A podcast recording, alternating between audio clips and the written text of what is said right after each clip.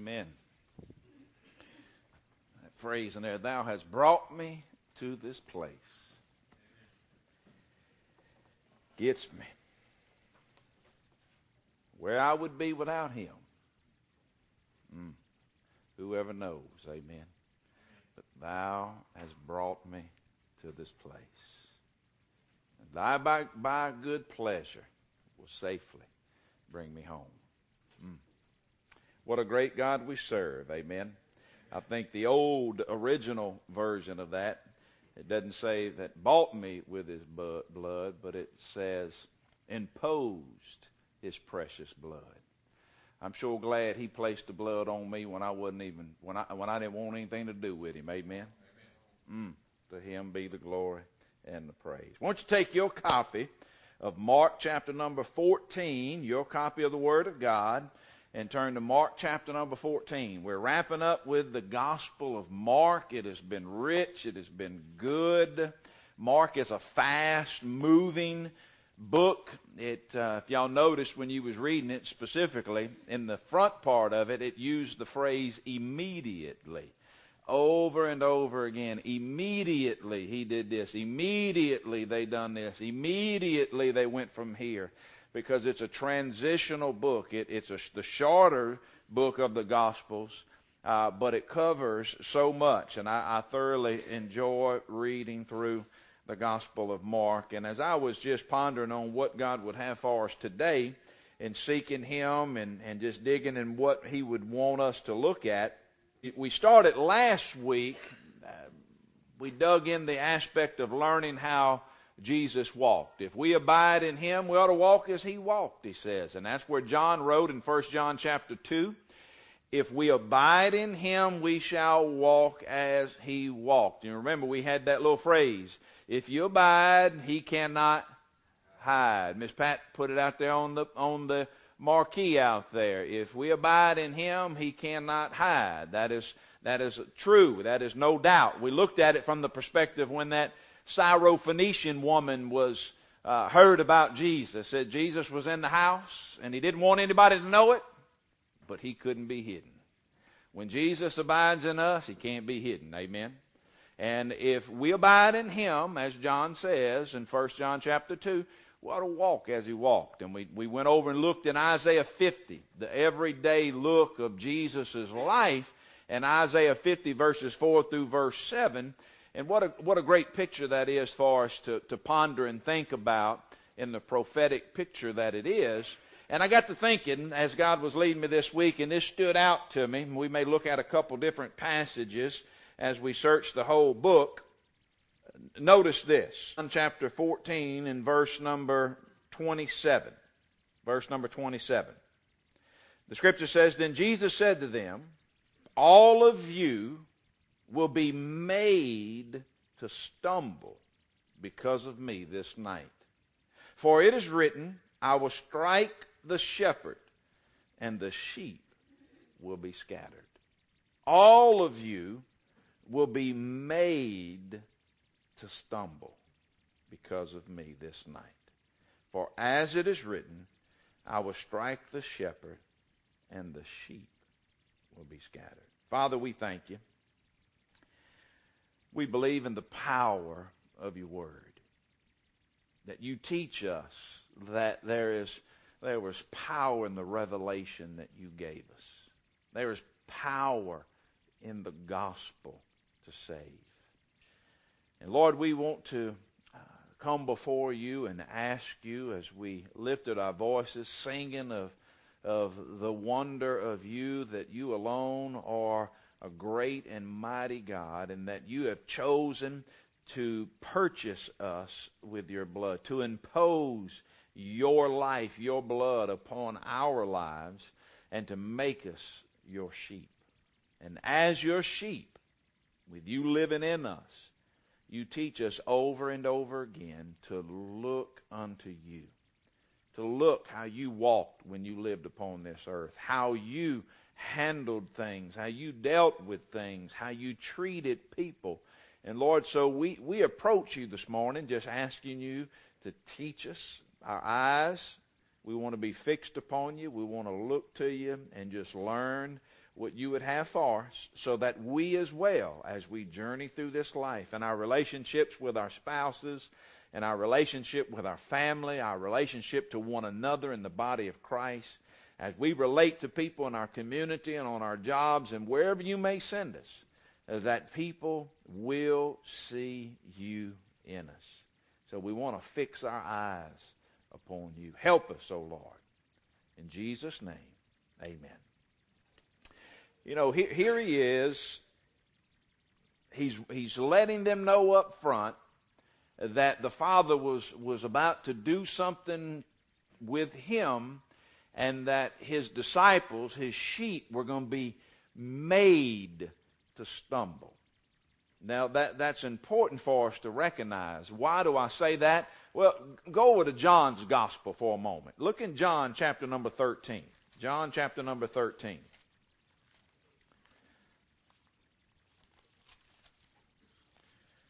Look in verse number 36.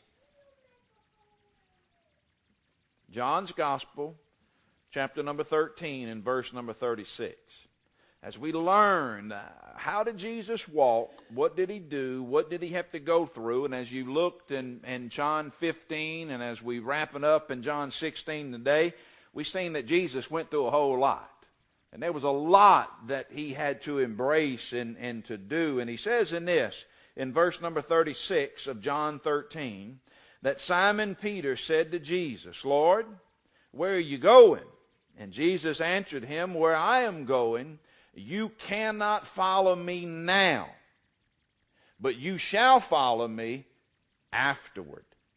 And Peter said to him, Lord, why, why can I not follow you now? I will lay down my life for your sake. And Jesus said to him, Will you lay down your life for my sake? Most assuredly I say to you, the rooster shall not crow till you have di- denied me three times. Now, when, we re- when we're reminded of this, matter of fact, just keep that thought in, in, in your mind. Go to, go to John chapter 16 real quick and notice what he says in verse number 32. John 16, 32. He says, Indeed, the hour is coming, yes, it is now come, that you, that would be the disciples, the sheep, will be what? Scattered, and they will be scattered each to his own. And you will leave me alone. And yet I am not alone, because the Father is with me. Now, what was he saying to Peter? when he told Peter that Peter said, I, I want to go where you're going. And Jesus told him, You can't go with me now, but you'll go with me afterwards. You'll follow me there. And Peter said, Why, why can I not go? I lay down my life for you. And I really believe Peter would have died for Jesus. That's one of the reasons why the sheep had to be scattered. Because it couldn't be that Peter or some of these other apostles that was with him, they couldn't die with Jesus on the cross. Jesus had to be left alone. It had to be just him. Because it couldn't be said in history that it was Jesus and his disciples who laid down their lives and died on the cross. There was only one going to die on the cross for the sins of man, and that was Jesus. Amen? So, purposely, intentionally, the Father made them abandon him. It was, it, it they, there was nothing they could do about it. It was inevitable that they had to abandon him. And the reason they were is that Jesus had to, had to also, as an example for us, learn how to trust in the Father alone. No, we know he did that every day of his life, but there could be nobody there that was to help him. He had to be abandoned by all so that he would have to lean on his Father, him all by himself. So the scriptures teach us that. I, I really believe when Peter calculated that night, y'all remember when they was in the garden? And those soldiers came and, and that guy, what was that fella's name? Malchus. Remember when Peter pulled out his blade and he cut, what did he do? He cut his ear off. You think he was just trying to cut his ear off? What do you think he was trying to do? I think he was trying to cut his jugular vein. He was wanting to get him in the neck. He was wanting to slice his throat. And don't you think he would have calculated the risk of that? that when he tried to kill that man for Jesus' sake, that more than likely he would have laid down his life and lost his life that night, whether it had been that night or he would have been hung or put on a tree whatever it was, he would have died. Peter would have died for Jesus that night. He really would have died for him. And in his mind, he was gonna. But the Father had another plan for him. That Jesus had to go to the cross by himself. And therefore, that's why he says, Will you lay down your life for me, Peter? Matter of fact, I know something you don't know. I, I can see into the dark. Before, before this night's over with, you're going to deny me how many times? He was made to do that. That was purposeful. That was intentional. That's what the Father was doing. He was, he was helping us learn how to deal with rejection. He was teaching us how to deal with what it's like in life to be misunderstood. He was teaching us what it would be like when we are left all alone and all we have is to stand on faith with the Father. That's what we find in these, these principles that we're learning in this. And because in life, to know the fellowship of the sufferings of Jesus and to know Him, we got to know what He went through. Now, not every detail of what He went through, but enough of what He went through so that we can learn more and more about Him and the only way to do that is that we got to get our eyes on him. Amen. Look in Hebrews chapter 12. Hebrews chapter 12. I'm sure glad, glad God imposes upon our will when he wants to. Amen. Peter wanted to fight, but it wasn't going to happen. There's times I want to take a stand on things and the Father won't let me. There's times I don't want to take a stand on something and He won't let me. He makes me take a stand. And the same thing with you and me. He's going to do that for us. There's things I don't want to do, but He's going to have us do. There's things I don't want to do that He's going to have us do. There's things I'm going to do that He don't want me to do. And I can trust Him and depend on Him. But if you look in Hebrews chapter 12,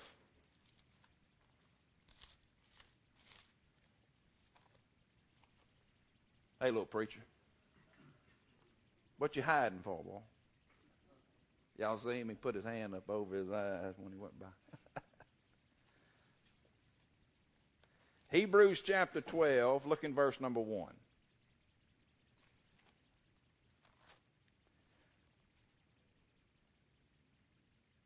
Therefore, we also, since we are surrounded by so great a record or cloud of witnesses, let us then lay aside every weight and the sin which so easily ensnares us, and let us also run with endurance the race that is to be set before us. We have a great record, a great history of people that have run a race that God has given them. In hard times, good times. Matter of fact, Hebrews 11 is that uh, just a glimpse, a small glimpse of some of those champions of the faith who endured so much for the cause of the kingdom. And we have this record. We have this great cloud that continues to go with us wherever we go when we hide these things in our heart. So we need to run the race. God has a race for you. Amen. Amen. And He has a race for me. And I can run that race. I need to embrace it. I need to endure. I need to enjoy it. I need to be able to share it of what God is doing. But how am I going to do it? Verse 2 says, I need to do it looking unto who? Y'all say that name one more time. Ain't that a pretty name? Say that name one more time. Looking unto Jesus.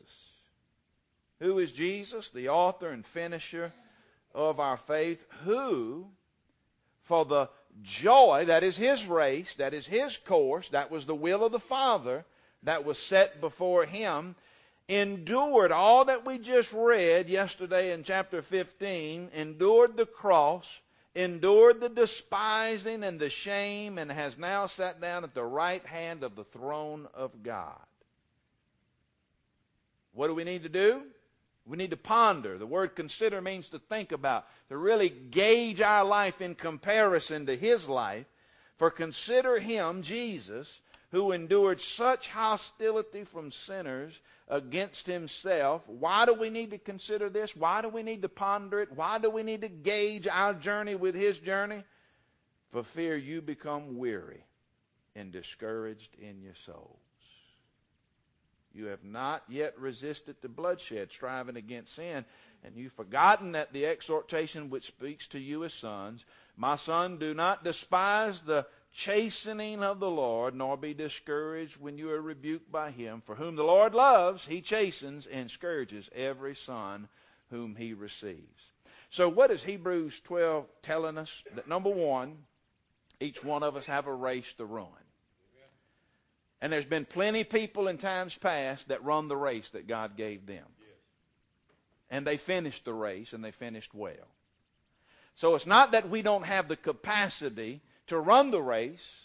Doesn't we don't it's not that we doesn't have the, the ability to finish the race because we have evidence upon evidence, grace upon grace, layer upon layer of grace of men and women who faithfully endured life and death for the cause of the kingdom. Amen.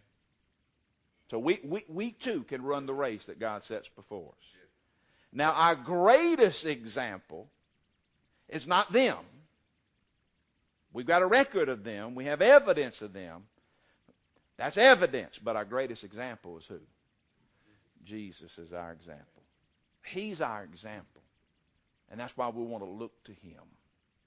And not just look to him, but we want to consider him. That is, we consider what he did in light of what we're doing. What did he do? Well, when he was despised, he kept walking. When he was rejected, he continued to do what he was called to do. When he was misunderstood, he didn't throw in the towel and quit. When he was unwanted, he didn't, he didn't pout about it. He kept going when he was cut down and misused and abused and misspoken of and completely and utterly misunderstood, and nobody wanted him to do what he had come forth to do, it did not deter him from running the race that the Father gave him. That's why we want to gauge our life next to his life and look to him and if we find ourselves becoming weary and discouraged, it's a revelation. We're not looking to Him. We're not trusting Him. Well, what are some of the things that He went through? Let, us just look at some of them. We've just read in Matthew 15, and let's look at it from another point of view. Go to Isaiah 53. Isaiah 53.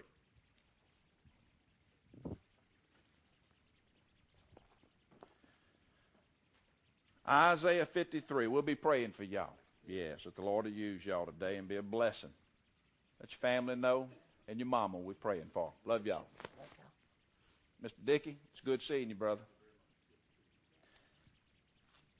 Isaiah 53. He says in verse number 1 Who hath believed our message, our report? Remember, faith comes by what? Hearing. The word hearing is a report hearing a report. Who has believed the report that we have shared? And to whom is the arm of the Lord revealed? Now, who's the arm of the Lord? He's fixing to describe him for us. For he, the arm of the Lord, shall grow up before Jesus, before God. Jesus shall grow up before him as a tender plant and as a root out of dry ground. And he hath no particular form or beauty, a comeliness that when we see him, there is no beauty that we should desire. One thing about Jesus, he didn't stand out in the crowd. There was nothing about him in his physical appearance that made him look like a great king or a great warrior. He just blended in with everybody else. You wouldn't have recognized Jesus as being something spectacular by his appearance. There was nothing about him that had any kind of appeal. Now I know when we see pictures of him today, there's just something about him that has an appeal. But that's not that's why the scripture says we need to be careful about images and stuff. Because those things convey false images. That's not how he was. We wouldn't have recognized him as being any different than any other person. It goes on to say, it says there was nothing about him that would, would cause people to desire him from a physical standpoint. Verse 3 He is despised and rejected of men a man of sorrows and acquainted with grief, and we hid as it were our faces from him. He was despised and we esteemed him not. Now that's talking about in the later part of his days. Remember how they treated him when you was reading through Matthew 15, I mean Mark 15? How they were mocking him and how they plucked his beard out and they despised him. They spit on him. They kept hollering out, crucify him, crucify him, crucify him. They, they had no idea, totally misunderstood what he was there for. They had no idea he was there to bear the iniquities of us all. Matter of fact, this is what we now see is that this is how he was viewed before, and now this is what he actually came for. Verse 4 Surely he hath borne our griefs and carried our sorrows, yet we did esteem him stricken, smitten of God, and afflicted. They looked at him as being cursed. They looked at him as being afflicted and troubled, and, and that God was against him and not for him. That's how the world, that's how they were looking at him at that time. But what did he keep doing? Did it deter him? Did it stop him? Even though they misunderstood him and cut him down and didn't want him, he kept going, didn't he? That, that's, that's what we have to look at. Because if I'm going to abide in him and walk as he walked, do you think you're going to be misunderstood at times? What do we do? Are we going to be misused at times? Are we going to be spoken ill will about at times, misunderstood from the perspective of what in the world are they doing, why they keep doing this, why they keep saying that? It's going to happen. So what do we do? We, we look to Him as our example and the course that He's given us. And we keep walking. We keep bearing that cross, which is that, that will that God has for us. He goes on to say in verse 5 but he was wounded for our transgressions, and he was bruised for our iniquities. The chastisement of our peace was upon him, and with his stripes we are healed. And all we like sheep have gone astray, and we have turned every one to his own way, and the Lord hath laid on him the iniquity of us all.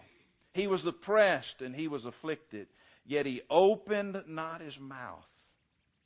He is brought as a lamb to the slaughter, and as sheep before the shearers is silent, he opened not his mouth. Now, we have a tendency when people do things to us that doesn't go the way we wanted to go, we have a tendency to let everybody know about it. Are you with me? Come on now, y'all, y'all with me? Come on now, if your spouse says something to you that you didn't like, do you let them know?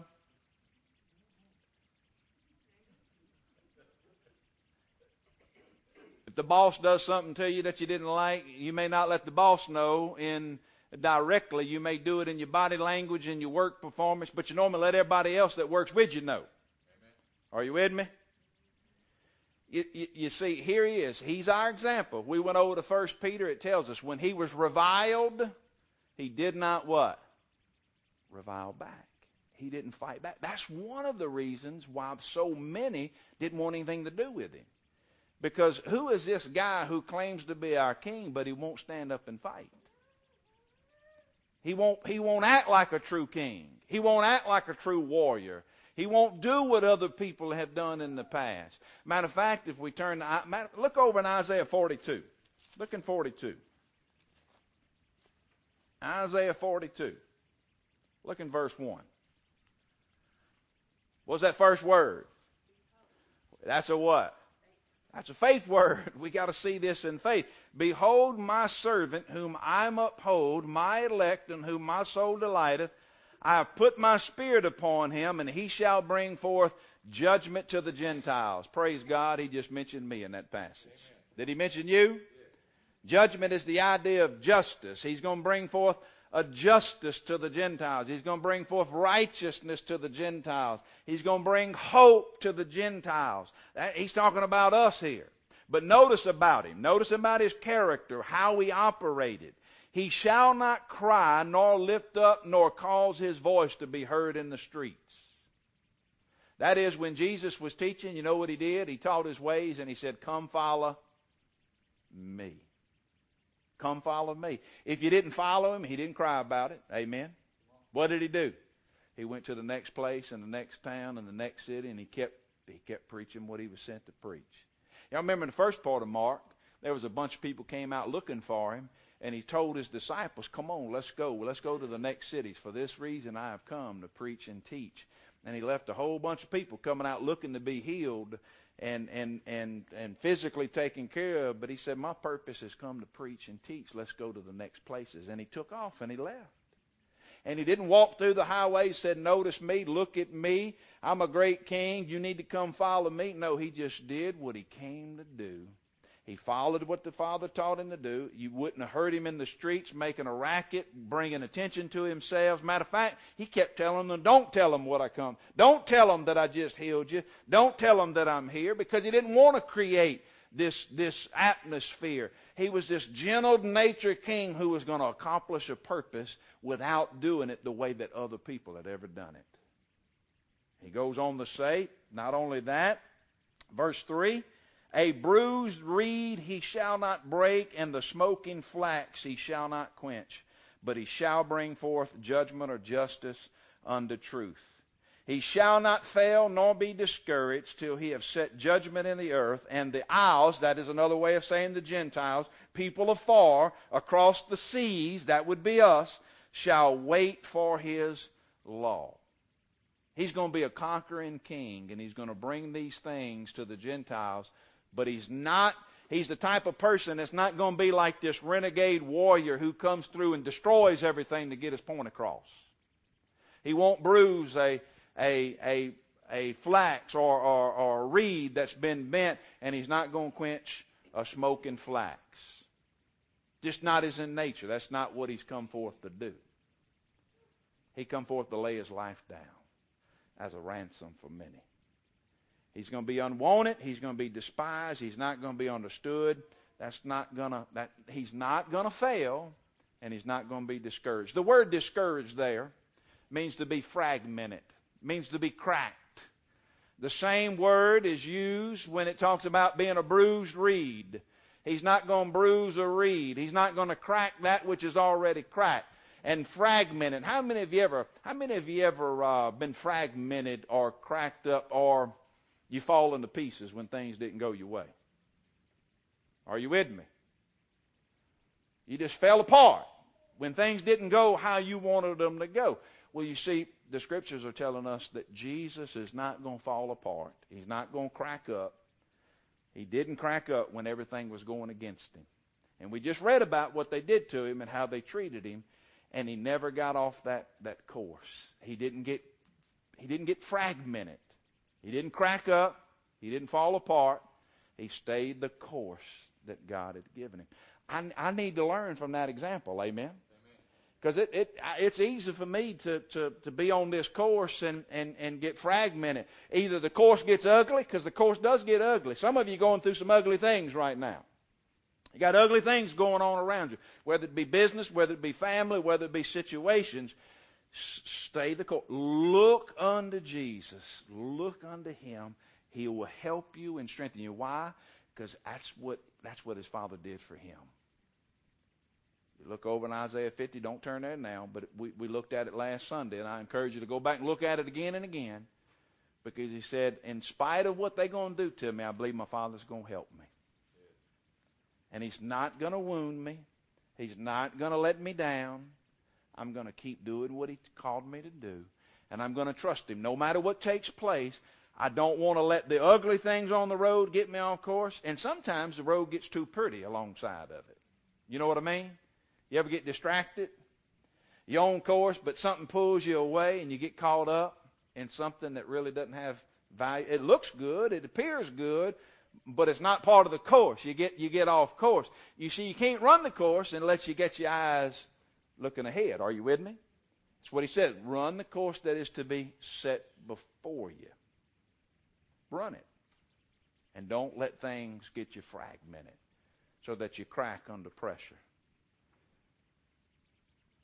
Keep your eye on him, and he'll help you. How many of y'all believe the Father's able to help you? Amen. How many believe he's able to do more and abundantly and exceedingly and measurably more we could ever ask or imagine? He can, and He will, and we can trust Him. Does that mean things are going to get better? Not necessarily. But how I approach it will be better.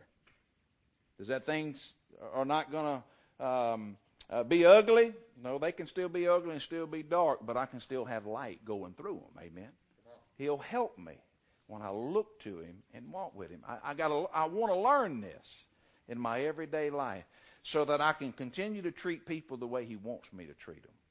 That I can continue to deal with problems and, and handle pride. If I, if I don't know how to treat people and deal with problems and handle pride, I'm going to get frustrated. And when I get frustrated, I'm going to crack. And when I'm beginning to crack, I'm going to, I'm going to fall apart and I'm going to get distracted and I'm not going to stay the course. Things are going to take advantage of me. The circumstances are going to manipulate me. And, and I don't have to let them do that. I can keep looking to him. The, the other word he uses in there, he will not fail. He will not fail. It means to grow dull. It goes along with putting out that flax, that light. It won't grow dull. How many of y'all use batteries for anything? Do y'all know batteries are not made equally? Now, what I mean by that is the difference between them Dollar General cheap batteries and, and like a good battery, there are differences. Are you with me? Now, Stephanie says there's no difference, but she don't know what she's talking about. There are differences. The, the difference Stephanie sees is the price. The price. And there's nothing worse than having a battery, having a battery like in this right here, and it be a cheap battery, and it goes out on you when you wanted it to keep lasting. You ever had a flashlight go dull on you? When you really, really needed it? Keith, how many flashlights you have? More than you can count? Got one everywhere you could reach, right? Keep fresh batteries in them? No, half of them doesn't work. They they don't. You know how when you got a flashlight and it starts getting real yellow and starts uh, blink, just flicker, flickering out on you. Well, that's the idea. He, it, it says that in spite of what Jesus has to face, he's not going to grow dull. He's not going to flicker out. He's not going to flicker out. He won't grow dull. And I don't want to grow dull either. I want that passion of the Lord to continue to quicken and revive me in the journey that I don't grow dull and bitter and apathetic in spite of what I still have to face. Amen? Amen. He's my example. It's how he lived. And I'm thankful he lived that way. Because it was by him living that way I can have his righteousness.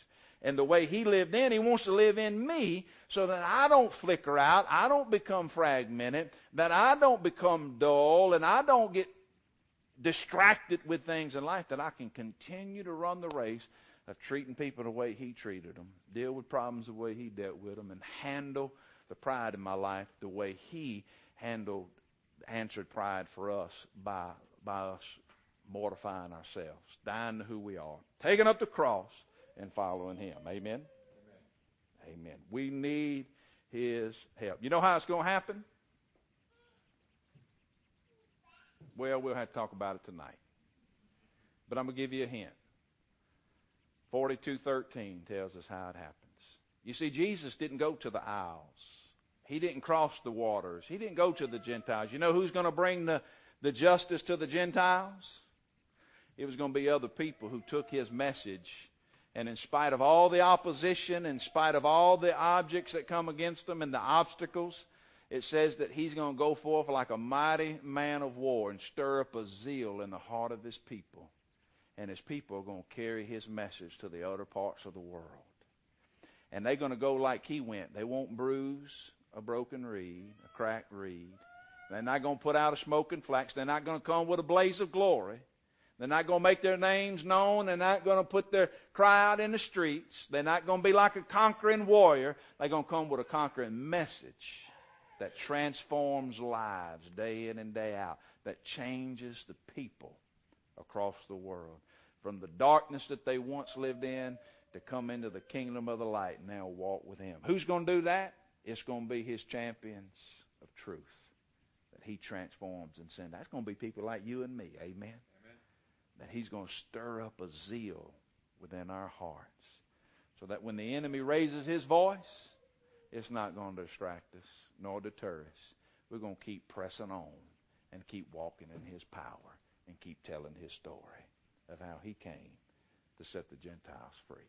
Amen? Amen. Amen. Keep the course. Let him use you. Father, we thank you. We bless you. Ask for your help. Use us the way ever you see fit, and we're going to give you the glory for it. In Jesus' name, amen.